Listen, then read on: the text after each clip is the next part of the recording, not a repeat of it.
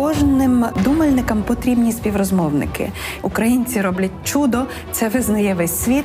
Але тепер для нас самих треба зрозуміти, як це чудо буде працювати після нашої перемоги. Будемо говорити на величезний спектр тем, починаючи від мови і культури, закінчуючи архітектурою та містобудуванням. Будемо пробувати зрозуміти, які відповіді або щонайменше які чіткі питання має отримати Україна одразу після перемоги. І я переконана, що ці спокійні тихі розмови із е, дібраними співрозмовниками дозволяють нам мислити вголос, мислити краще, знаходити точніші слова. Це Ірина Старовойт, мене звуть Володимир Біглов, і у нас для вас є плани на завтра. Нічого з попереднього життя не може підготувати до великої війни. Скільки би не читав, скільки би не дивився, скільки би не намагався зрозуміти, скільки би не слухав історії старших. Але коли ми зараз занурені в цей великий і постійний біль, коли цей шок не минає, а тільки поглиблюється, бачимо, що е, є люди, готові слухати і готові йти до тих, хто хоче ділитися болем, тому що це теж частина, можливо, терапії, а можливо, просто стратегії життя і виживання крізь цю війну. І сьогодні у нас в студії дуже цікаві і дуже особливі співрозмовці. Я би хотів сказати ще про таких людей в часі великих трагічних подій. Ми часом не помічаємо маленьку кропітку роботу, яку потрібно робити. І власне сьогоднішні наші гості це гості, які фіксують особисті історії і особисті трагедії простих українців та українок. Наша програма називається Плани на завтра. Відштовхуючись від цієї назви, ми мали би говорити про майбутнє. Але сьогодні будемо говорити про історію і історії. Саме слово історія означає минуле. Е, однак е, банальна фраза свідчить про те, що хто не знає свого минулого, той не має власного майбутнього. Ми будемо говорити з людьми, життя яких також змінилося 24 лютого. Набрало нової динаміки, набрало нових досвідів. Ці люди займаються розмовами, і в цих розмовах вони фіксують і аналізують досвіди переселенців, військових, місцевих, які так чи інакше опинилися у війні. З нами сьогодні у студії Марія Ясінська, співавторка документального театрального проекту Ми і е, Петро Дідула, е, журналіст відділу інформації і маркетингу Українського католицького університету і співавтор документального проекту Малі історії Великої війни. І говоритимемо сьогодні насамперед про цю війну у людському вимірі, у приватному вимірі, е, який розгортається в 40 мільйонах історій. Моє перше запитання буде, власне, оце. Е, коли прийшло усвідомлення, що те, що відбувається з нами, українцями, з нами, українками, якось необхідно ще додатково зафіксувати? Я не можу сказати, що в мене відбулося якесь різке усвідомлення. Тобто, мене давно цікавить усна історія як напрямок. І це сталося задовго до війни. Просто коли почалася війна, це стало пов'язано з війною. Я думаю, що незалежно від національності історія має фіксуватися. І фіксуватися не тільки в кабінетах, а фіксуватися власне в такий спосіб. Ну тобто, це здається очевидно в 21 столітті. Це стало важливою частиною культури. Це здається очевидним, а разом з тим не таким простим, і е, багато чого залежить навіть від бажання і е, потреби людини говорити про себе, вважати свій досвід цінним. Як як ви це бачите, і чи є тут якийсь якийсь розвиток, якась зміна? В моїй ситуації це було трошки так по-іншому, бо ну від самого початку війни е, я і багато моїх приятелів шукали себе десь, як як, як себе притулити, щоб бути корисним. І це було мені здається, така ситуація для дуже і дуже багатьох, е, в тому числі в університеті в нас. І eh, заходив, записувався до тероборону і так далі. І і це був такий, я думаю, тиждень-два такого бурління всередині, що з цим всім робити. Е, але ну, також була рутинна праця в університеті. Треба було брати в людей коментарі, якісь про щось говорити, записувати. І один із коментарів, які ми записували, це був коментар е, про там якусь психологічну підтримку е, людей, які пережили, значить, бомбардування чи щось такого. І я пам'ятаю, що ми записали цей короткий коментар. і Я зрозумів, що це так якби заваду. Та людина може сказати багато більше. І ми почали з нею говорити е, про пережити, що як що їд. І ми зрозуміли, що це от воно. Тобто, це це треба робити зараз. Тобто, людина, яка дає простий коментар, вона може дати цілий, цілий параметр часу Е, ситуації, себе в цій ситуації. Тобто, по суті, те, що відкликається в мені. От потреба потреба прокомунікувати свій біль з е, з, з очікуванням іншої людини, з біль, своє очікування з біллю іншої людини. Це було, мені здається, дуже от е, на початку цього проекту малих історій.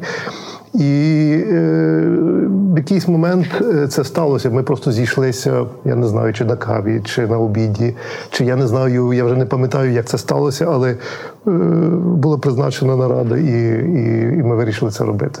Група людей, друзів, які які, які роками роками співпрацювали е, в різних е, мультиплікованих проєктах університету, вирішили робити цей проект малих історій. Оце ж ем, я чомусь згадую е, слово переказ із е, словосполученням пряме висловлювання. І мені здається, що російська пропаганда, починаючи від Павліка Морозова, грудю на амбразури і так далі, і переказуючи історію бабусі, яка з червоним прапором так в березні вийшла до е, солдатів, власне займаються переказами. Так і працює ця пропаганда. Ми інтерпретуємо чиюсь історію, а не даємо прямого висловлювання. Мене свого часу особливо вразило годинне інтерв'ю звичайної мешканки Маріуполя яка е, якій вдалося звідти виїхати, і яка просто годину журналістка там сиділа як воскова фігура. Вона взагалі нічого не, не, не робила. Жінка висловлювалася, розповідала цю історію. Чи можна назвати вашу роботу те, що ви робите серед іншого, і протидією російській пропаганді на майбутнє?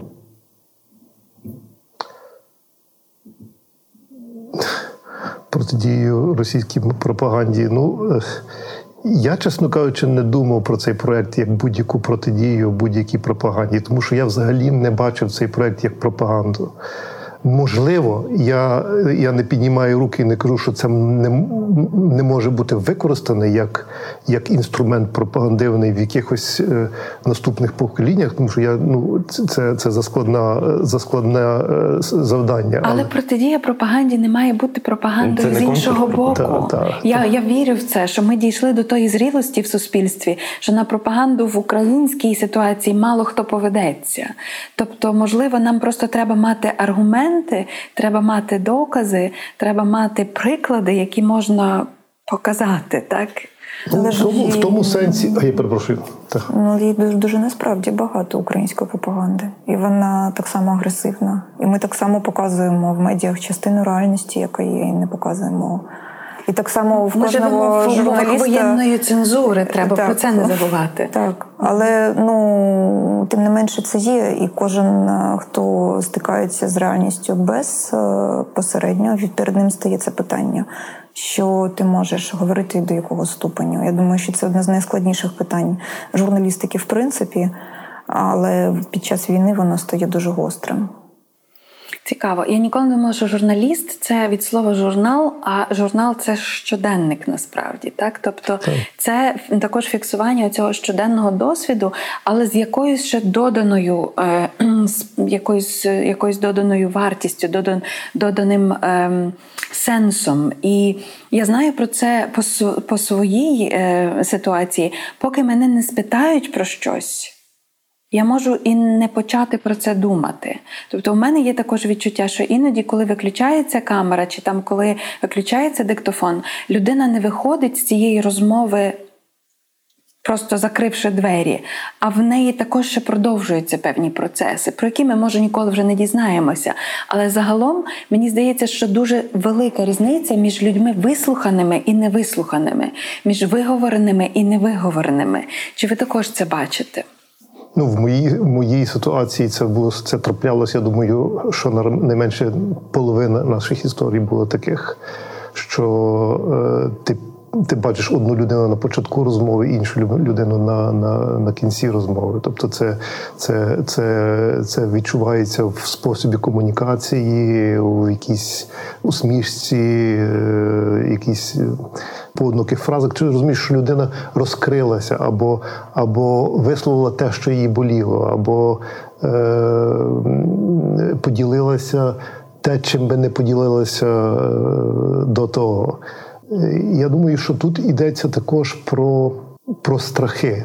Е, буквально в останній цій подорожі е, ми так проїжджали від від Харкова до Бахмута і там записували кілька історій. І я був готовий, що мені багато людей будуть відмовляти е, говорити на камеру, ну, бо це територія, яка ну, по суті така широка сіра зона, яка невідомо, що в ній станеться. І в одному із сіл. Е, значить, е, ми передавали е, допомогу для військових через сім'ю, яка там живе, яка є фактично таким логістичним центром. Тобто там розвантажується великий вантаж, а вони вже фактично своїм таким розбитою якимось Фольксвагеном розвозяться по. по і по кількох фразах військових я розумію, що це таке сеперське село таке село, яке ну, називають ждуни. Тобто вони вже е, не виїжджають, тому що вони очікують руський мір. І посеред цього сепарського, ну я не знаю, я там соціології не проводив. Але я ну, довіряю людям, які трошки орієнтуються в ситуації. Є ця сім'я, яка, по суті, відкрито е, е, займається оцією логістикою для українських військових. І ця жінка відкрито, просто на тлі е, е, тих людей, які просто дивляться на на це все дійство, е, розвантаження, дає коментар мені на камеру, розказує про те, що ми тут стоїмо, ми вистоїмо, ми переможемо і так далі. І так далі. І коли я це бачу, цю жінку, я розумію, що ну, це не є лише питання. Її її рішення свідчити на, на камеру, а це позиція це її позиція щодо перспективи перемоги в цьому регіоні. Тобто, це це позиція людини, яка не хоче виходити свого своєї дому і лишати це загарбницьким військам. Тобто, це є ну це її нуль. Якщо можна, ми зараз дуже часто говоримо про ці цей нуль. Навіть всі хочуть мати свій свій свою цю місце зустрічі із ворогом лице в лице. Це її місце, це її нуль. І вона вона свідчить, вона є, вона вона вважає, що потрібно. Перебороти свій страх, можливо, вона вже й не має цього страху. Може, це мій страх, е, який я нав'язую, проєктую на неї. Але коли я бачу цю жінку, я розумію, так ну тут тут. Тут вже є перемога. Як би не склалося за місяць, за два, це вже є перемога. Ну, у нас дуже подібна ситуація була. Ми знімали в Бородянці е, відразу після її звільнення, і там ми знайшли чоловіка, який всю окупацію Бородянки він з телефону мобільного знімав бойові дії на вулиці з власного вікна. І він е, дав нам цей свій. І коли ми змонтували, ми сказали, що ми е, маємо вказати його співавтором, але ми не знаємо, чи вказувати прізвище, бо ми не знаємо, як буде розвиватися військова ситуація. Він каже: та звичайно, пишіть, хай вони бояться. І ну, тобто, це це реально в людей буває власне висловлення їх ставлення до. Того, що таке зараз е, розгортається. Я раптом, бо ми ми ж звикли, є військові, є внутрішньопереміщені, є волонтери, є політики, є дипломати. І зараз я просто усвідомлюю, наскільки ще один пласт цієї України є, який от е, фіксує, який позбавляється цього страху. Але я хочу поставити наступне запитання. Зараз нашуміла дуже Є багато жахливих е, медійних так артефактів, зокрема відео знущання з українського військового, яке просто дивитися неможливо, але неможливо було дивитися і фотографії з Бучі, Ірпеня та інших. Е, неможливо було дивитися на Маріуполь через фото, через відео. Мені, як звичайному споживачу медіа, неможливо було дивитися, як людині, яка сидить в комфортному Львові і п'є каву з мигдалевим молоком. Ви е, ви в самому горнилі цього. Я не знаю, чи я, як журналіст, наважився би на таку роботу. Що мотивує вас е, і що дає сил так працювати, там працювати? Ну, В нас це сталося якось. Е, в природний спосіб. Тобто ми починали знімати на Львівському вокзалі, і потім ми поїхали під Київ, е, звідки я ну, звідки я є. І насправді я маю сказати, що я ну тобто мені важко відповідати на якісь теоретичні питання, але мені не хочеться створювати якийсь фльор героїзації навколо діяльності людини, яка документує. Я думаю, що це спосіб е, виживання в тій дійсності, яка нас оточує. І я думаю, що для мене і для Сашка Брами, і для Люди Баталової, з якою я працюю, це стало власне способом пережити це все. Тому що е, з власного досвіду я маю зараз сказати, що людина, яка має контакт е, з медіа, може травмуватися набагато більше, ніж людина, яка Е, маю контакт е, безпосередньо з реальністю. 14 рік е, під час майдану я була в Польщі. І я дивилася на це все вночі через екран монітору. Це жахливішого досвіду, мабуть, пережити неможливо, бо ти, ну, мабуть, одне з найбільш руйнуючих почуттів для людини це почуття безсилля, коли ти не можеш нічого зробити. Коли ти знаходишся тут і зараз, ти ем, і в більшості випадків все-таки можеш щось зробити. І тому Війна нас спіткала з Сашком у Києві, і ми виїжджали машиною з моїм малим. Тобто ми доїхали до Львова. Я зрозуміла, що далі їхати я не хочу, тому що моя дитина тут у відносній безпеці. Насправді я казала це вже в якихось текстових інтерв'ю, коли ти маєш е, справу з людиною, яку ти свідчить тобі, ти маєш справу з людиною, що вижила. Ти можеш з нею е, контактувати в безпосередній спосіб. Ти можеш з нею говорити, ти можеш її обійняти, запропонувати чаю, запропонувати якусь допомогу, ліки. Тобто, в будь-якому разі, це сам факт того, що вона говорить з тобою, говорить про те, що вона пережила це, і це можливо, коли ти маєш. Е, Е, справу з потоком медіа інформації, яка переважає можливості твоєї переосмислення цього і безпосереднього контакту, я особисто часто відчуваю абсолютно ну, деструктивний вплив, коли цей потік не контрольований і коли ти не маєш інструментів, що з цим робити. І це така річ, яка мене насправді саму професійно турбує. Тобто, так, що ми робимо, коли ми продукуємо новини. З іншого боку, я зараз така дискусія, чи можна говорити з людиною, от зараз після події, якщо людина може знаходитися в гострому ПТСР, чи не можна. Мені здається, що багато людей мають е, потребу говорити. І це ну це видно просто. Це в процесі роботи ти ти, ти відчуваєш. Тобто є люди, які самі починають говорити, які беруть тебе за руку і кажуть, підемо зі мною в хату, я покажу вам, що з нею зробили російські солдати.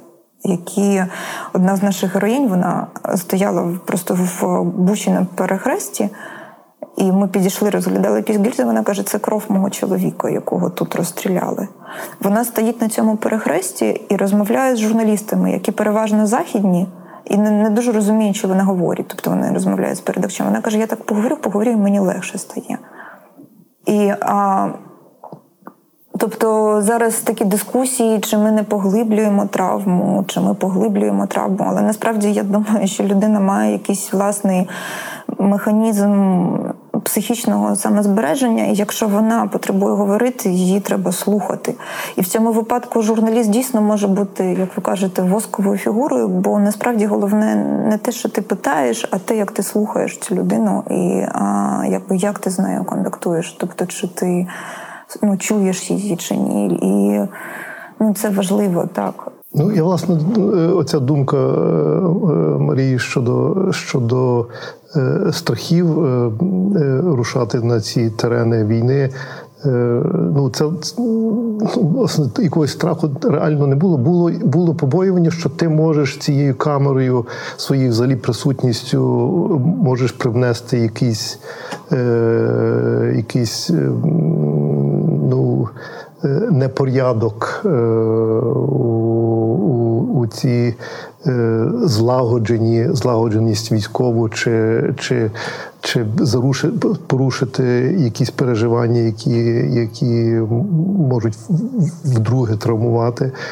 Е, але поволі, поволі ці ці побоювання е, вони пропадають, тому що це це, це ефект майдану. Та хто був на майдані, той, той розумів, що там було найменш тривожно. І я думаю, що е, цей досвід нашого подорожування по по сході України дав це відчуття спокою, почуття.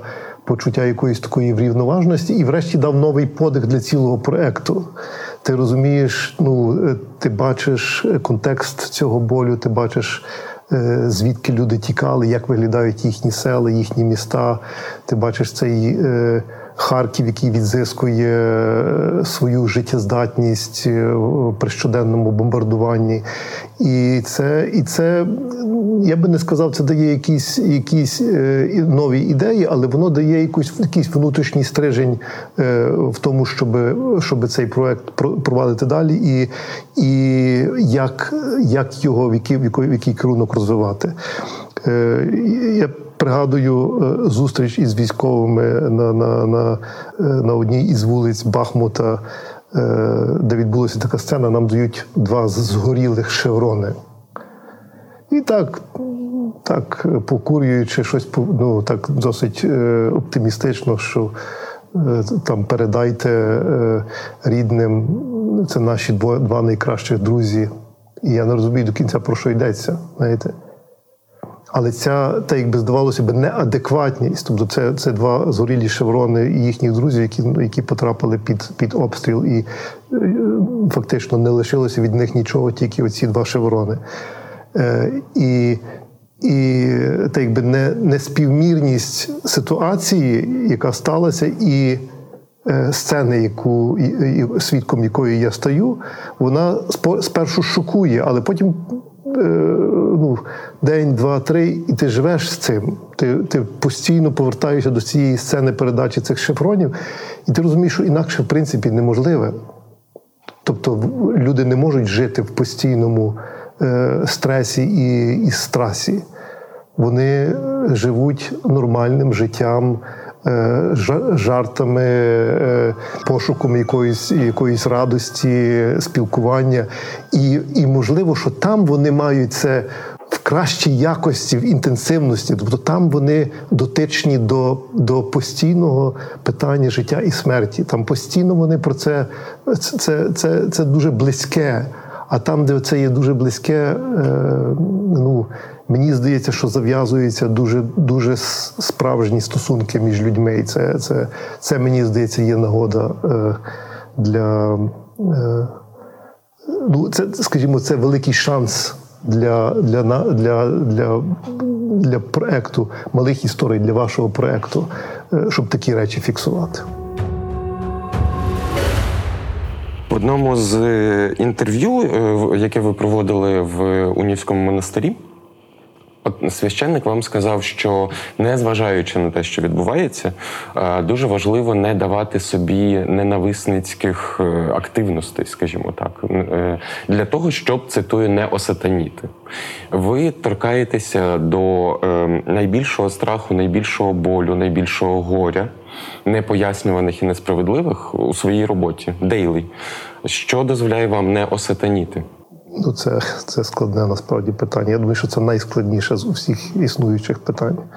Не осатаніти. Ми ми поверталися з з Києва до Львова, і і, і моя моя приятелька, е, ну, ми так багато спілкували, і вона так каже: ну, я думала, що вже неможливо більше ненавидіти. а виявляється, що можливо. І і що з цим робити? Це це питання, яке я думаю е, найчастіше зараз ставлять е, військові своїм капеланам. Я думаю, що воно постійно повертається в таких приватних розмовах. Бо е, бо ненависть вона руйнує. Це так, як знаєте, вживаєш алкоголь, і ти розумієш, що ти будеш п'яний. Та так само і людина, яка ненавидить, вона розуміє, що воно воно руйнує і воно не не дає ніякого, е, ніякої перспективи для для спільнот, для, для людини особисто. Але це в теорії, але в практиці, як це стається, Е, знаєте, це дуже дуже особисте. Ну я стараюся. Ну мене мене рятує церква. Насправді якась спроба, проба, проба молитви, спільноти, і і це і це дає дає якусь таку, ну принаймні на один день спокій, врівноваженість. Е, часом ні, часом часом лють роз'їдає, і і, і з цим з цим тяжко собі давати раду. Е, особливо коли ти працюєш з матеріалами, ти слухаєш ці всі речі, ти в черговий раз повертаєшся до них. А як правило, коли ти записуєш, а потім, коли ти повертаєшся вже монтуючи, це так якби два різні награння, два дві два різні враження е, від того, що, що ти чуєш. Е, і це так, якби, якби знаєте, цвях, який наживили, а потім е, забили ще глибше. І от це це друге повторення, воно воно, воно власне на в породженні оцієї ненависті, воно воно ще сильніше працює. Часом часом не хочеться повертатися до записаного, а треба. знаєте, І тоді тоді, тоді треба ще більшої такої, такої, такого, я називаю зусилля, ну, бо це насправді дар. Е, не, не, ненавидіти. Це не є щось, що ти можеш здобути своєю силою. Е, Я не маю відповіді на це питання. Я знаю, що це е, що це складне. Я думаю, що нам, нам, як народу, треба буде дуже довго з цього виходити. Е, І це це перспектива десятиліть і, і кількох поколінь. Але ми мусимо з цього вийти. Це, це, Це історія. Е, Франції, Німеччини, історії багатьох народів, які які з цього або вийшли, або принаймні на на якомусь етапі виходження. Е, в нас це попереду. Насправді мене, мабуть, найбільше лякає, коли я читаю якісь речі в Фейсбуку по типу Я хочу, щоб помирали російські діти. На моїх очах померла дитина, якій було 4 дні. Я втратила свідомість в цей момент. Коли я читаю такі речі, мені здається, що це найстрашніше, що може написати жінка взагалі, в принципі. І я не вірю, що кількість зла в світі якось зменшується. Воно триває весь час, тобто війна весь час десь триває, просто ми її не бачимо. І я просто розумію, що чим більше ця ненависть буде роздмухуватися, тим більше ми будемо перетворюватись власне на те, з чим ми боремося. Бо люди, які прийшли сюди і чинять ці речі, вони пропитані ненавистю, ну і просто втратою людського обличчя. І я не знаю, це, мабуть, дійсно не залежить від нас. Ну, Наші почуття нам не контрольовані нами так до кінця. Ми не можемо вибирати ненавидіти чи любити. Але я розумію, що коли ця ненависть входить в я не знаю, чи можна говорити там в серце людей, це це дуже важко потім з цього виходити. І я думаю, що наслідки цього вони можуть бути набагато довшими, ніж, ніж наслідки самої війни. Ну, не знаю, якось так. Мабуть, це усвідомлення поки що мене тримає. На минулому записі е, я запитував наших гостей. Це те, що ви сказали, це те, що ви сказали, про те, що ми все одно будемо в майбутньому спілкуватися як Німеччина та Франція. Все одно потрібно буде знайти е, е, все одно настане момент, коли розпочнеться діалог. Але е, я згадую просто свої 90-ті, коли побудувало засилля російського контенту, музики, кіна, серіалів, всього іншого, коли було багато російської мови в побуті і, і навколо. І коли оця фраза, яка різниця, хто ти за національністю національністю, аби хорошою людиною був. Е, також мала зміст і ще. Але е, сьогодні, впродовж усіх цих місяців повномасштабного вторгнення, в мене існує постійна думка: а тобі казали. Тобі казали 300 років тому, тобі казали 200 років тому, тобі казали в 91-му, що ні, що це ворог, що ця війна е, безкінечна. І от минуть ці десятиліття.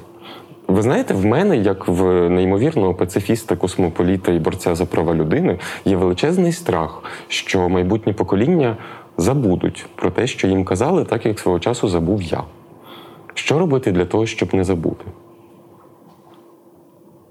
Ну, я думаю, що тут важливе документування. От ми повертаємося знову до цього якби паруючого шматка живої реальності і до історій людей, про яких Марія сказала, що це уцілілі, так це ті, хто хто жили, вижили, і їх життя, можливо, теж до цього спеціально не готувало.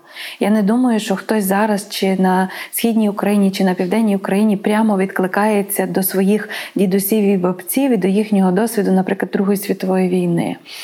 Але є щось, ну, хочеться думати так про те, що є щось таке, що. Ем, це розрізнення доброго і злого, воно вбудовано глибоко в наше виховання, в наші там родинні якісь е, зв'язки, і в те, якою частиною якої спільноти ми є. І я би це також пов'язувала із революцією гідності в Україні, і навіть там, з цим самим словом гідність, яке тоді зазвучало, так ми ж не не зразу цю революцію змогли назвати для себе, і може для декого з зовнішніх спостерігачів це звучало трохи пафосно, що це, от, е, ну, якби ми говоримо зразу про революцію гідності. Але, можливо, це також пов'язане з тим, скільки було приниження в попередніх поколіннях на, на цих землях. І люди відчували свою непотрібність, свою е, якусь таку, я не знаю, як це пояснити краще, що з нас роблять розхідний матеріал історії. То, що Маяковський писав клячу історію загонім, так? Тобто, що можна якось осідлати, обуздати будь-який народний дух, будь-які природні, якісь правильні процеси, і можна все повернути якби догори дригом. І це дуже важливо і дуже суттєво, що перші українські змагання були повністю ненасильницькі. І в такому народі, який так багато страждав, це навіть було певною несподіванкою, що ми хотіли цього ненасильницького спротиву і ненасильницької перемоги. І принаймні двічі це вдалося. А на третій раз, власне, мені здається, що ворог визначив, що помогти може тільки насильство. Але насильство насильство і безсилля це є антиподи, і це є ті прірви, в які можна впасти. Що насильство, що безсильство, безсилля. Але посередині має бути якась м'яка спокійна сила без якої ніяк не можна обійтися. І зараз для нас ця м'яка спокійна сила пов'язана також з Збройними силами України. Бо без цього ми бачимо, що заслони злу ти поставити не можеш. Справедливого миру ти досягнути не можеш. А несправедливий мир це означає скотитися знову в прірву. Відповідаючи на ваше питання, я думаю, ну є є речі вже надто очевидні, які все-таки дають підставу, перспективу думати, що е, що е, оця е, наша українська якось воно буде все-таки на цій війні. Принаймні дуже міцно спіткнеться. Я не кажу, що воно закінчиться, але воно дуже і дуже міцно спіткнеться. І був чоловік хороший разом із ним е, спіткнеться, тому що е, ну, е, сам факт, що Росія сьогодні воює на, на теренах, яких вона століттями перед тим готувала для цієї логіки. І фактично знищує людей, обійстя, міста, з цими людьми, які в найбільшій мірі е, були носіями цієї цієї, цієї цього цього настановлення, воно е, е, воно є очевидне і і з цим ну не не, не посперечаюся. Ми знімали одну із історій, знімали в Харкові. Жінка мама е, хлопця, який е, прийшов до своєї школи повністю розбомбленої, е, ну тобто знищеної е, ракетою. І е, що цікаво, ракета попала в школу е, імені Ломоносова. Ну, Там не так багато тих шкіл, ну такої дуже елітної школи в Харкові, в Харкові 63 школа, здається, і влетіла безпосередньо в кабінет російської мови. Ну я не думаю, що так коректувальники скровили. Ну просто так сталося. Чому так сталося? Я не знаю, чому так сталося, але чомусь так сталося, що Росія почала нищити Україну власне з тих теренів, які є найбільш русифіковані, які, скажімо, в контексті голос... Е, виборів давали найбільші найбільш проблематичні е, голосування для проукраїнських партій, і, і як це як це е, далі буде працювати? Можливо, що залишиться ця ця е, якась частина людей, які будуть очікувати цей русський мір, і яким буде цей русський мір? Ну, дуже і дуже багато питань. Але все-таки, от моя інтуїція, що все-таки е, ця війна дуже і дуже багато змінить. Тобто очікувати, що що уявна партія регіонів е, буде здобувати там великі відсотки в майбутній Верховній Раді, я собі цього не уявляю. Ну, Мені здається, що власне для того, щоб ну для мене це якось дуже просто виглядає, що для цього треба говорити про це зі своїми дітьми, бо е, моєму поколінню багато чого не говорилося. І ані про геноциди, ані про Другу світову війну. Я чула від людей, які старші від мене, які казали, мій батько прийшов з Другої світової, він ніколи не говорив про те, що він пережив і бачив. Цілі родини не знали про своє походження, про репресованих, бо це все було пронизано страхом, і це було зрозуміло, що це була тактика виживання в тоталітарному государстві, і це просто настільки глибоко прошило свідомість людей, що це було інстинктом. Наша робота з Сашком Рама власне почалася в селі Кам'яне Рівненської області. Так, от пройшло вже скільки. Ну, цим бабцям по 80 чимось років. Вони досі бояться говорити про те, що вони пережили там, тому що вони живуть в одному селі, де живуть нащадки тих людей, з якими вони це все переживали. І люди під час війни поводились дуже в різний спосіб.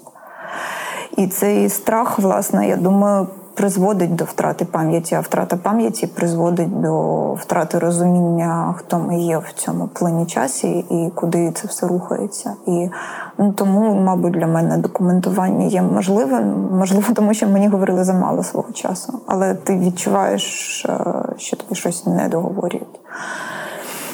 От тому.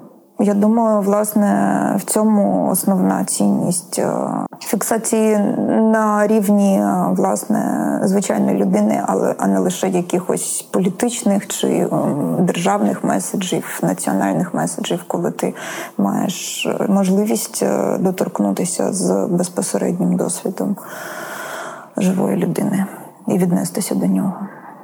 Я думаю, що в українській історії було немало випадків, коли архіви пам'яті були зруйновані в прямому сенсі, як знищені документи, як вивезені документи, спалені або також опосередковано, коли люди власне переставали бути носіями цієї живої, е, такої розговірної пам'яті, яка здається нормальною частиною передання досвіду від старших до молодших, від тих, хто був у бувальцях, до тих, хто не був, але може має якось приготовлятися. І тому моє наступне питання буде про дітей цієї війни. Тих дітей, які, ну скажімо так, передчасно дорослішають, ми це бачимо, але також якось включаються і також мусять давати раду із розумінням добра і зла, і визначатися з тим, чим вони можуть бути потрібні, корисні, і як це взагалі виглядає переживати. Дитинство в часі війни. Ви стикалися в своїх документуваннях із цим аспектом? Ну, Ми ніколи не писали е, батьків присутності дітей. Хіба принагідно десь е, десь спілкувалися з дітьми Остання, остання така, до речі, це був сам останній запис е, нашого інтерв'ю в Ірпені. То мама прийшла разом із сином записувати це інтерв'ю. Син був записував бекстейдж. Тобто вона вона говорила, син записував бекстейдж, і і, і вона так його напоумлювала, що це наша родинна історія. Ти ти мусиш мусиш це записати. Це наша хата, і ти мусиш показати, як вона виглядала. А хата виглядала таким чином: Е, згорені стіни, відсутність даху. Тобто це є п'ятиповерховий будинок, відсутність даху, е, проламана стеля. Я не знаю, що там якийсь вибух мав бути чи щось. І одна стіна, на тлі якої ми властиво і знімали, відпуцована до біла.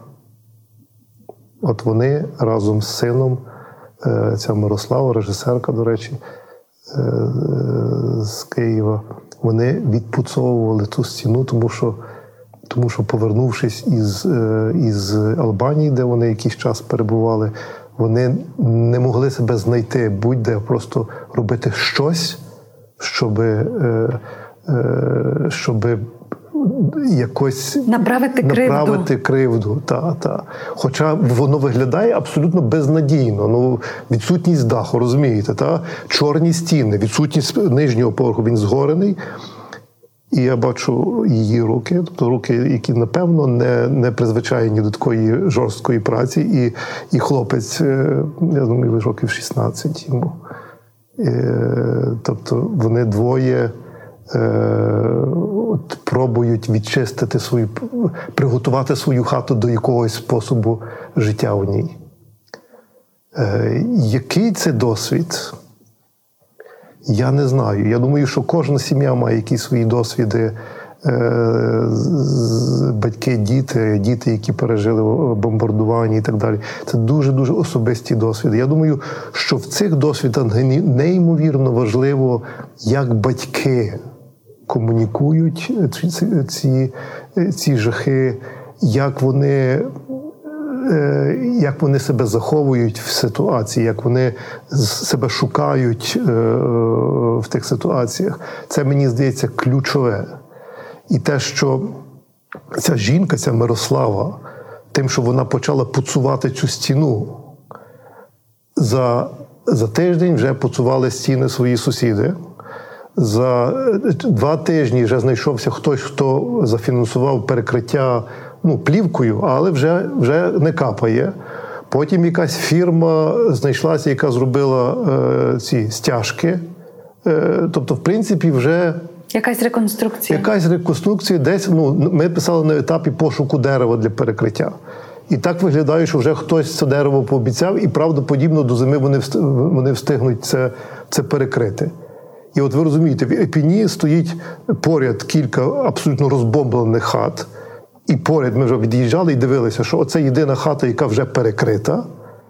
Я не знаю, чи це завдяки цій Мирославі, чи, можливо, там ще якась була Мирослава, але через те, що хтось е, закасав рукави, не сидів, де дивився е, інформаційний потік, але просто вирішив, давайте це будемо робити, пробувати. Мабуть, це ідіотизм і, і немає сенсу. Але що робити?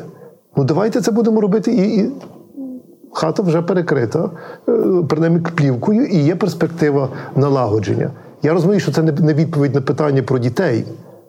Але також і є відповідь, тому що як ми, як батьки заховаються в цій складній ситуації, як вони е, знайдуть рішення для себе, для своїх сімей, для своїх родин, я думаю, це буде е, відповідь для багатьох для багатьох питань наступних їхніх дітей.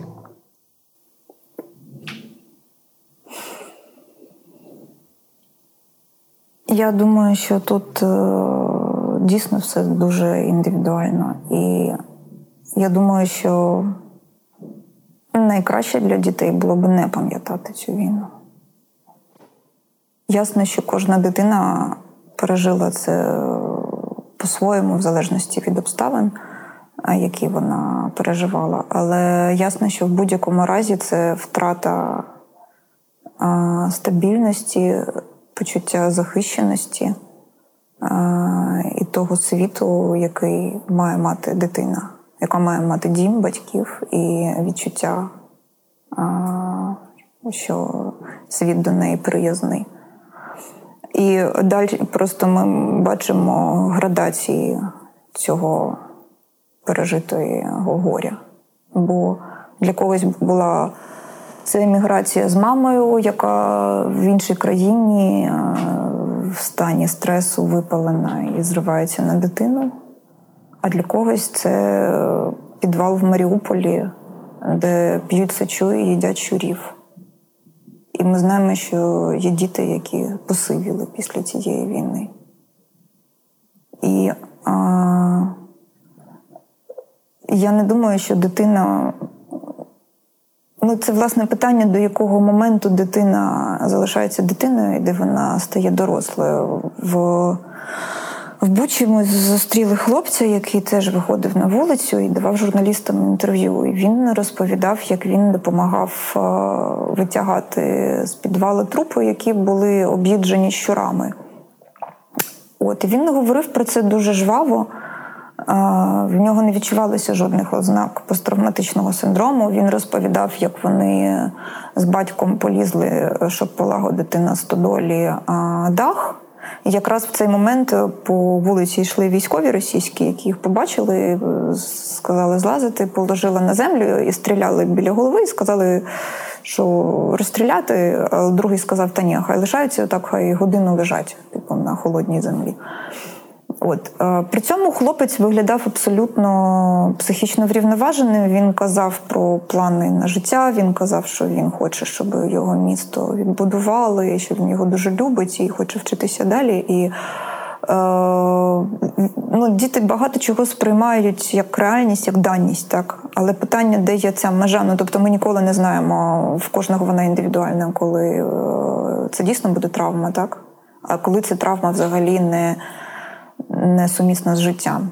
Є такий класичний випадок в психоаналізі е, відомий, що людина, яка пережила в підлітковому віці концентраційний табір, виїхала до Америки, там адаптувалася, вела інше життя, фактично змінила ідентичність і е, вийшла Дружилася, здається, на Німкені чи кимось, хто був антисемітом, і його жінка не знала про те, що він єврей. І він з якоюсь незначною проблемою пішов на психоаналіз. Якась була просто побутова, можна сказати, річ. А далі далі на під час психоаналізу вийшли на поверхню спогаду, і ця людина наклала на себе руки. Це такий випадок е, невдалої терапії. Тому питання пам'яті, е, воно ну тобто діти точно нікому нічого не мусять. Вони мусять е, вижити в цьому всьому психічно. І насправді я, дуже погоджуюсь з тим, що тут дуже багато залежить від батьків. Якщо батьки мають ресурс, е, ту підтримку в таких умовах, в яких вони є, все одно забезпечувати, дитина має шанси зберігтися психічно, коли. Мене шокувала історія, яку ми не записували, але я потім усвідомила, що ми приїжджали через це село. Мабуть, ви теж могли зустріти про дівчинку батьків, якої розстріляли на виїзді з Матижина в машині, mm-hmm. а старшу сестру поранили. І от вона давала журналістам інтерв'ю по скайпі. Вона півгодини розповідала, як вона вилізла з машини. Як вона чула, як мама там спочатку померла, вона пішла до іншої машини, знайшла там старшу сестру, в якої була прострілена нога. Вона взяла, пішла стухати в хати, але в хатах нікого не було. Вона зрозуміла, що треба вернутися за рюкзачком, вернулася за рюкзачком. А, от І тут їх настігли російські солдати, які одну сестру посадили в один танк, а інший в інший. І ту старшу досі не можуть знайти. А молодшу місцеві мешканці якось випросили в солдат, і вона ну, вона вижила і зараз є десь у родичів. І дівчина розповідала це все так дуже, можна сказати, спокійним голосом. Ну, Це, це, це шокуючі якісь моменти, які я переконана, що жодні діти а, не мають такого переживати. Тому. А моя бабуся розповідала мені, як німці, німець, який жив під час Другої світової, годував їх шоколадом і дуже сумував за власною родиною. Це її такий спогади з дитинства. При тому, що вона пам'ятає, що дім згорів там. Вона вже не пам'ятала три розкулачування, які були до цього. Тобто, ну, залежить. Що далі з вашими е, записами, з цією фіксацією свідчень? Вони десь лежатимуть, як вони працюватимуть, хто ними користуватиметься? Ну, Цей проект е, малих історій він має два виміри: вимір науковий. Отже, це є розшифроване повністю інтерв'ю, існуючий відеоархів, який який е, закумулюється, я не знаю, чи в бібліотеці університету, чи якомусь окремому архіві. Е, я не знаю, як це буде формально оформлено, але очевидно, це є це є матеріал для опрацювання істориків, я не знаю, можливо, режисерів, е, кінематографістів, тобто людей, які, які будуть цікавитися е, цим зрізом історії.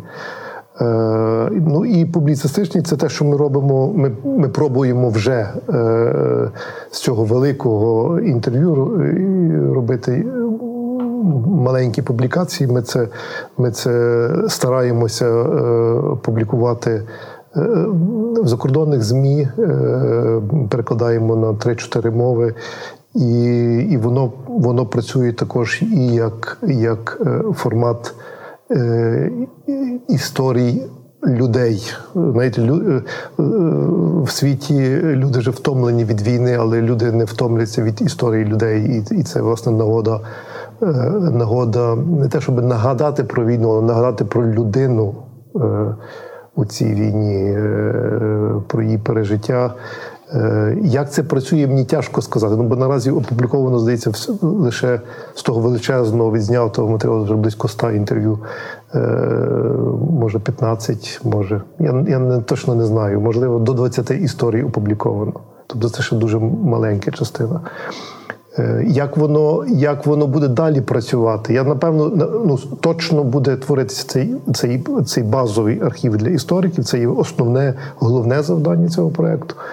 А як буде оця публіцистична частина розвиватися, я не можу вам дати відповіді. Думаю, що ще якийсь якийсь час, ну принаймні на час війни, е, точно ми будемо шукати е, історії, які ми будемо перекладати і будемо публікувати е, і в Україні, і і, і, і в засобах масової інформації в Німеччині, у Франції, в Америці.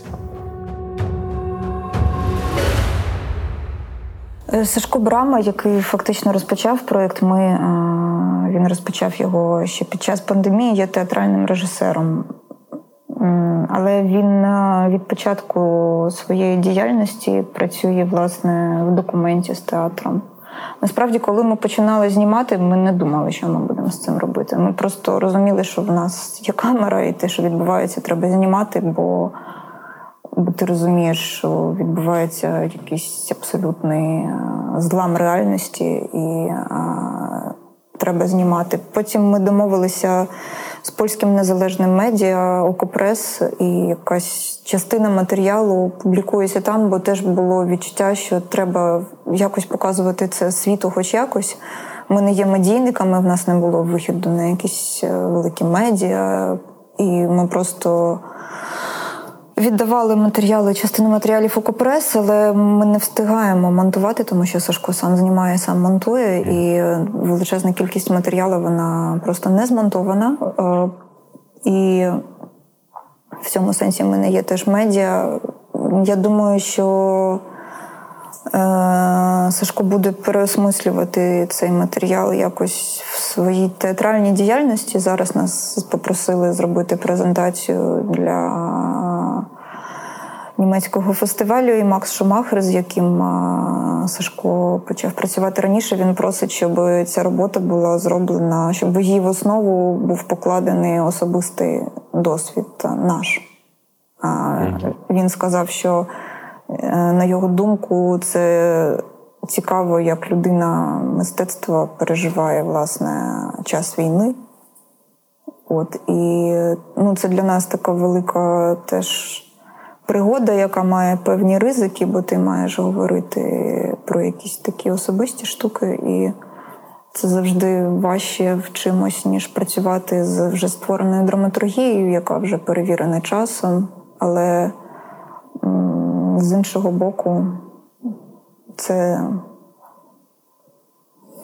мабуть, е, це зусилля, яке треба робити, щоб осмислювати той час, який є зараз. Бо багато театрів кажуть, що ні, ми будемо говорити з глядачем мовою Шекспіра. Але я думаю, що театр має бути різним, і, і це важливо говорити про те, що є зараз. Я взагалі думаю, що що можливо це би вдалося на на, на, на якусь дальшу перспективу е, ну, архівні матеріали таких проєктів, як наші. Я знаю точно, що існують інші в Києві, в Харкові. Е, ну, Скласти в якийсь під під якийсь один файло, файлообмінник, або де, де де, би можна було би моніторити, що відзнято, якісь основні теми. Бо насправді мені здається, що це це ну, матеріал, який Е, який ну, буде цікавий е, не лише в Україні, але е, і, і, і поза.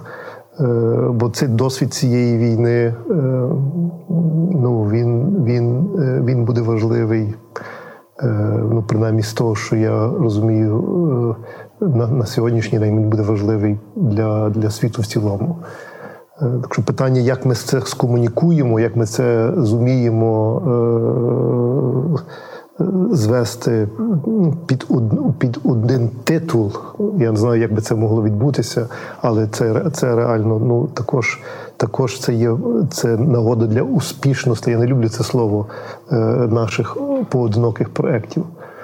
Так, мені здається, що навіть вже є якась ініціатива, яка почала об'єднувати. Кияни, так, та, я знаю, що вони пробували це до нас дзвонили. Та, та. Духі літера, наприклад, цей проєкт про Майдан, бо там було записано дуже багато інтерв'ю в книгу війшла, хоча це три такі томи. А вони просто віддали це в архів бібліотеки університетської, і кожен бажаючий може прийти і знайомитися з цими свідченнями в нередагованому вигляді, тобто з розшифровками. І ну, це важливий матеріал для науковців, безперечно, буде, які і треба зможуть. зрозуміти, що це не чернетки, а оригінали. Оригінали, так, так, так. Так. так. так. Тому що будь-який монтаж це всі завжди вибір. вибір. А коли ти сягаєш інтерв'ю в повному вигляді, ти можеш власне чути його, так як воно було записано. Яка одна історія, які ви чули, має обов'язково пролунати на міжнародному трибуналі? Для мене це складно завжди знайти одну історію, бо кожна із кожна із цих історій е, має в собі щось для трибуналу. Абсолютно. Я думаю, абсолютно кожна. Абсолютно кожна. Скажімо, ну, здавалося би, історія такого Дмитра із із Харкова, волонтера, який, е, який нас просто возив по Харкову і розказував, показував е, руйнації. Так тикав на носом в те, що відбулося. Бо так, якби ти по Харкову їдеш, не звертаєш на це увагу машиною, просто швидко ти, а треба їхати швидко по, по Харкові, щоб щоб та, це вони вже звикли. Ти може навіть цього не зауважити, але коли він тебе привозить, показує і розказує ці всі ці всі руйнації, скільки тут загинуло і так далі, оце, це, це, це вражає. А потім, коли вже так при каві він починає розказувати, що мій батько з Харкова, і ми за час війни з ним говорили один раз. І наша розмова закінчилася тим, що він сказав, що ну, ви б там вже всі здались, і і вже б війна закінчилась. Це ніби не є свідчення для трибуналу, та? але це є свідчення для для, для, для трибуналу. В тому розумінні, що е, е, коли йдеться про головний інструмент цієї війни медіа, то це є свідчення, як медіа може руйнувати найближчі стосунки між людьми. виставляючи е, пріоритети якісь абсолютно ефемерні ідеї е, групки ідеологів. Я скажу, я маю такий, таку інтуїцію з того приводу. Чи дійсно медіа зруйнувало ці найближчі стосунки? Чи люди вибрали позицію не вірити своїм родичам, тому що так простіше? І тому, що так краще для свого, свого власного сумління і самоусвідомлення. Я просто колись цікавилася історією Юзефа Карського, того чоловіка, який втік з Варшавського гетто. А перед тим він на мікроплівки робив багато фотографій всередині гетто, і він вивіз їх. Там якась історія така, що майже в фальшивому зубі чи щось подібне. Тобто це справді мікро-мікроплівки. І потім він опинився в Лондоні, і він мав доступ до хорошої лабораторії, і він зробив побільшення тих знимок, і вони почали працювати як реальний доказ. Ось що відбувається на окупованих територіях. Ось це роблять з людьми. Ось ці люди, вони з великої столиці європейської, вони такі ж люди, як і ви. І з цими свідченнями він виступав в деяких дуже важливих кабінетах, де приймаються рішення, зокрема у Вашингтоні. І після того, як його послухали радники президента Рузвельта і адвокати, йому подякували, потиснули руку. Один з них залишився з ним поговорити. І він сказав: Молодий чоловіче, я не маю підстав вам не вірити, але я не можу вам повірити. Це був кінець розмови. Але для мене там також звучало щось дуже важливе. Я, який є на відповідальній посаді. І якщо я вам повірю, це означає, що я маю діяти. І це значить, що моя країна має діяти, моє суспільство має діяти і так далі. Тобто, це взиває до дуже активних і дуже складних кроків. І саме ці кроки тоді, в 42-му році, ще не готові були зробити. Ну, важко з цим не погодитися. Та, е, е, Але коли йдеться про стосунок батько і син, е, розумієте, бо дія на рівні моєї активності в громаді, а дія моєї активності в моїх стосунках з сином, дочкою це трошки інші речі. Це те, що стосується, скажімо, просто висловлення якогось співчуття чи висловлення якоїсь підтримки. Е, тут не треба лізти на на, на е, ну, щось публікувати і так далі. Якщо навіть цього не відбувається, для мене є питання, чи е, чи, це чи це лише лише нездатність діяти. Ну, Ми, скажімо, писали інших, до речі, росіян, росіян, які живуть в Дніпрі батько, мама росіяни. Десь одні з Тамбова, другі. І ну, це це одна із ну, наших на, батьки нашої студентки з університету. Російська родина. І ці підтримують і розуміють е, е, ситуацію. Каже, вони постійно дзвонять мені, як ситуація. Чи розумієте, тут все-таки все-таки навіть в тій самій Росії це є питання вибору. Ти маєш доступ до інформації, ти маєш доступ до, до ясно, там воно є обмежене, але так чи інакше в твоїй голові є фільтр, що ти відбираєш, і що ти що ти, чим ти будуєш е, е, свої стосунки з найближчими. А дуже часто ті, ті найближчі є в тих найбільш розбомблених, знищених містах. Харків, Дніпро, Запоріжжя і так далі. Ми знаходили десятки таких людей які ну це було одне, це одне із питань проекту. Ваші чи у вас є родичі, е, як ви чи, чи знайомі, як будуєте свої стосунки і так далі. Це одне із питань, які ми ставимо майже всім. І ситуація така, що е, часом українці, які народжені в Харкові, народжені всі е, в, в містечках, в українських містечках, виїхали в Москву, виїхали в Петербург і так далі. Все найскладніші е, е, стосунки, просто обірвані.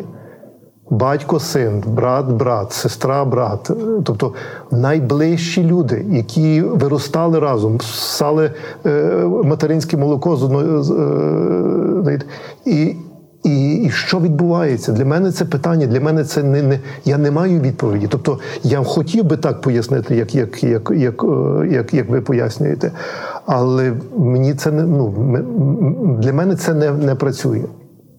Тому що у випадку рідних не йдеться про про, про якийсь зовнішній вияв своєї своєї несприйняття, там, скажімо, політики Росії.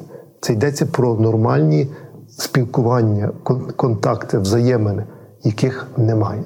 Я не знаю, насправді теж відповіді. Для мене це найбільш е, лякаючий феномен, як можна було в 21 столітті при доступі до інтернету, який є фактично тотальним, а такій кількості людей настільки е, виплакати мізки.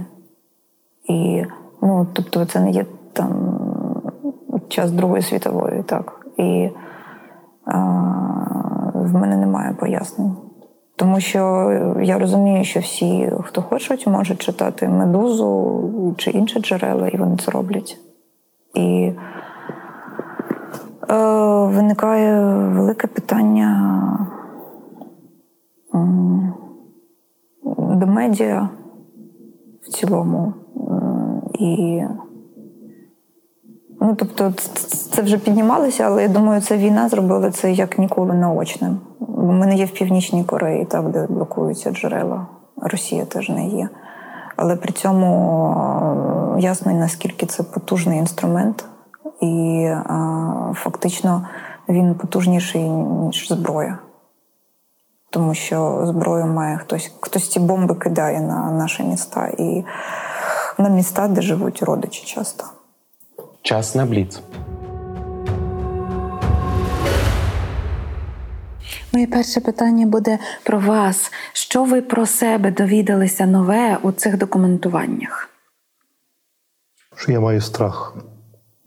Що я маю страх е- щось зруйнувати в собі і е- щось почути у відповідь. І я не знаю, чи я ще переборов цей страх, але але, але ну, це це е, він він якось так постав переді мною в дуже багатьох інтерв'ю, які ми провадили. Марія. Я, мабуть, навпаки, зрозуміла, що я маю набагато більше міцності, ніж я думала, що я можу витримати більше, ніж я думала. А якби внаслідок почутих історій е, вас попросили одним реченням пояснити, що таке Україна і хто такі українці та українки, що би ви відповіли? Ну, це вже юзаний е, образ вулика. Я думаю, що це найближче, що мені зараз приходить в думку. Думки, тобто люди, люди, що навзаєм попирають одне одного, і і я власне думаю, що це те те ключове, чим як як відрізняється е, у цій війні е, наші сусідні народи. Ми були в цьому музеї в Києві, е, на, на Подолі, е, на е, такий. Ну, це знаний дуже чоловік, Чорнобиль Тур. Він провадив до війни. Е, вони там зробили музей. Е, раритетів російської армії, залишений в Чорнобилі. І і розказуючи, роблячи, коли він зробив цю екскурсію, він показав на на, е, на оцей сухпойок е, російської армії е, з тою зіркою, це такий зелений зелений пакет, і каже. Це єдине, що ми знаходили з харчування на на, на тих територіях, де які які були деокуповані.